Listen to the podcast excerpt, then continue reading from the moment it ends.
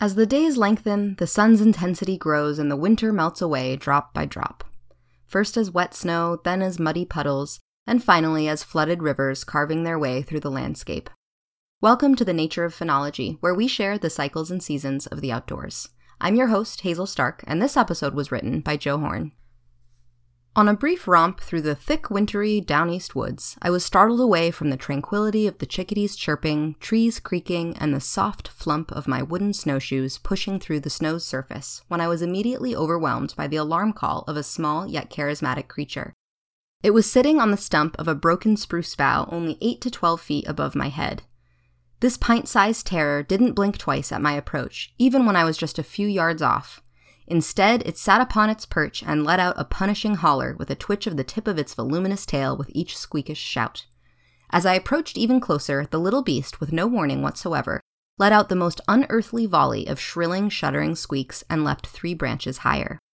From his new vantage point, he clearly felt more secure, for he turned a spruce cone around and around with his little hands and worked the scales to shreds with his razor sharp chiseling teeth that his brethren are famous for.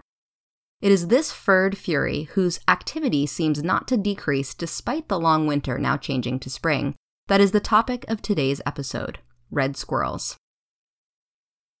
Such encounters with red squirrels are so common throughout their range that we scarcely give more than a thought to these rambunctious neighbors unless they find their way into our attics or walls. The red squirrel is a smallish, sleek rodent that occupies spruce, fir, and pine forests throughout the northern tier of the United States. The side and back fur of the creature gives the overall impression of a reddish brown, but upon closer inspection, the color is comprised of a mix of auburn, brown, gray, and tan. The underfur appears to be dark brown or black, and the belly of this energetic and brazen little squirrel is decidedly white. The tail is very large and bushy by most mammalian standards, but compared to its gray comrade, the tail of the red squirrel is slightly less fluffy. This tail at once provides a counterbalance for the squirrel's acrobatic feats and a suitable umbrella under which to dine in comfort against snowflake or cold drizzle of a downeast winter or spring.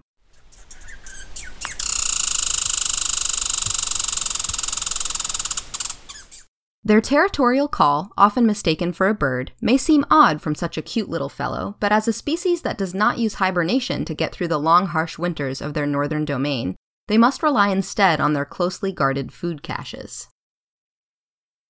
The favored food store for the red squirrel is spruce cones due to their thin scales and nutritious seeds.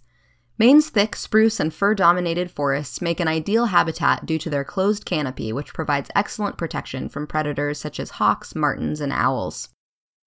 To harvest their cones, the red squirrels will nimbly climb up trees, clip the ripening cone from a branch, and then intercept their forage from the ground below. They then take the cone to their underground cache.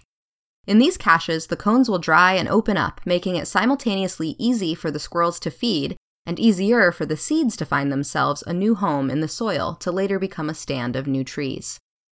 Oftentimes, quite close to their caches, visitors to the woods can find vast piles of spruce scales called middens. These piles are left over after the squirrel feasts upon its sprucey spoils.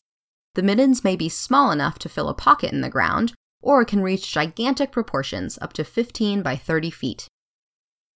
So this weekend, you can take a look at your own winter cache. Are you out of garlic from last year's garden? Has your closely guarded pot of kimchi, crock of sauerkraut, or jar of pickles gone empty? While modern grocery stores reduce our need to store food at home, perhaps you could be more like the red squirrel and cache more during our season of plenty to get you through the whole winter. Maybe add an extra row of cabbage or a bed of beets to your spring garden planning.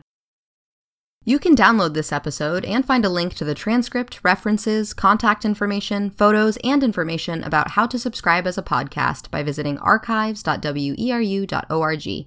Have a nature question that you want us to answer in our show? Simply reach out to us. Theme music was by A Woodpecker, made available by the U.S. Fish and Wildlife Service. Thanks for listening, and please join us next week for another dive into the nature of phenology.